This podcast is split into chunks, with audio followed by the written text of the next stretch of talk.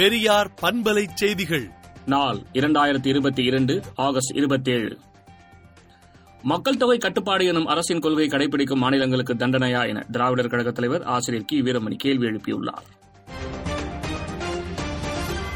மதகு சீரமைப்பு மற்றும் மதகு கிணறுகள் அமைக்கும் பணிகள் நடைபெற்று வருவதால் பூண்டி ஏரியிலிருந்து தண்ணீரை முழுவதுமாக வெளியேற்ற அதிகாரிகள் முடிவு செய்துள்ளனர்.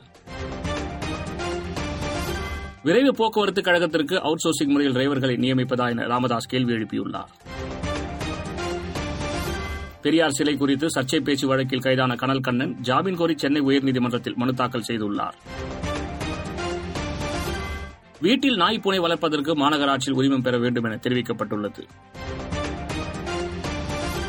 தேசிய நெடுஞ்சாலைகள் ஆணையம் சுங்க கட்டணத்தை உயர்த்திருப்பது ஏற்றுக்கொள்ளக்கூடியதல்ல என்று ஓ பன்னீர்செல்வம் தெரிவித்துள்ளார்.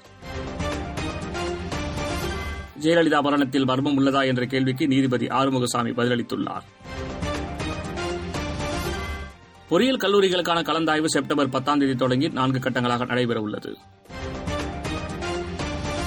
காஷ்மீர் முன்னாள் முதலமைச்சரான குலாம் நபி ஆசாத் காங்கிரஸ் கட்சியிலிருந்து நேற்று விலகினார். ஜார்க்கண்ட் முதலமைச்சர் ஹேம்நாத் சேரன் ஆட்சியை தக்க வைக்க தங்கள் கட்சி எம்எல்ஏக்களை பாதுகாக்க தொடங்கியுள்ளார். மத்திய பிரதேசத்தில் லாரியை கடத்தி சென்று லாரியிலிருந்து ரூபாய் பனிரண்டு கோடி மதிப்புள்ள செல்போன்களை நான்கு பேர் கொள்ளையடித்து சென்றுள்ளனர். டெல்லி முதலமைச்சர் கெஜ்ரிவாலுக்கும் அசாம் முதலமைச்சருக்கும் இடையே டுவிட்டரில் மோதல் வலுத்து வருகிறது. ராஜஸ்தானில் தொடர் கனமழை வெள்ளத்தால் பல மாவட்டங்கள் மூழ்கியுள்ளன.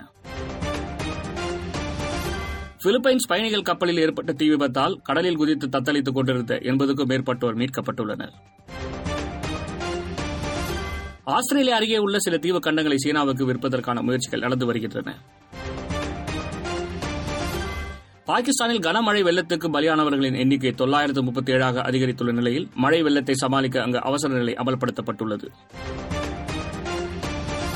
ஆப்கானிஸ்தானில் இரண்டே கால் கோடி இணையதளங்கள் முடக்கப்பட்டுள்ளதாக தாலிபான் அரசின் தகவல் தொடர்பு அமைச்சர் தெரிவித்துள்ளார். விடுதலை நாளேட்டை விடுதலை டாட் இணையதளத்தில் படியுங்கள். பெரியார் பண்பலை செய்திகளை நாள்தோறும் உங்கள் செல்பேசியிலேயே கேட்பதற்கு எட்டு ஒன்று இரண்டு நான்கு ஒன்று ஐந்து இரண்டு இரண்டு இரண்டு இரண்டு என்ற எண்ணுக்கு பெரியார் எஃப் நியூஸ் என்று வாட்ஸ்அப் மூலம் செய்தி அனுப்புங்கள்.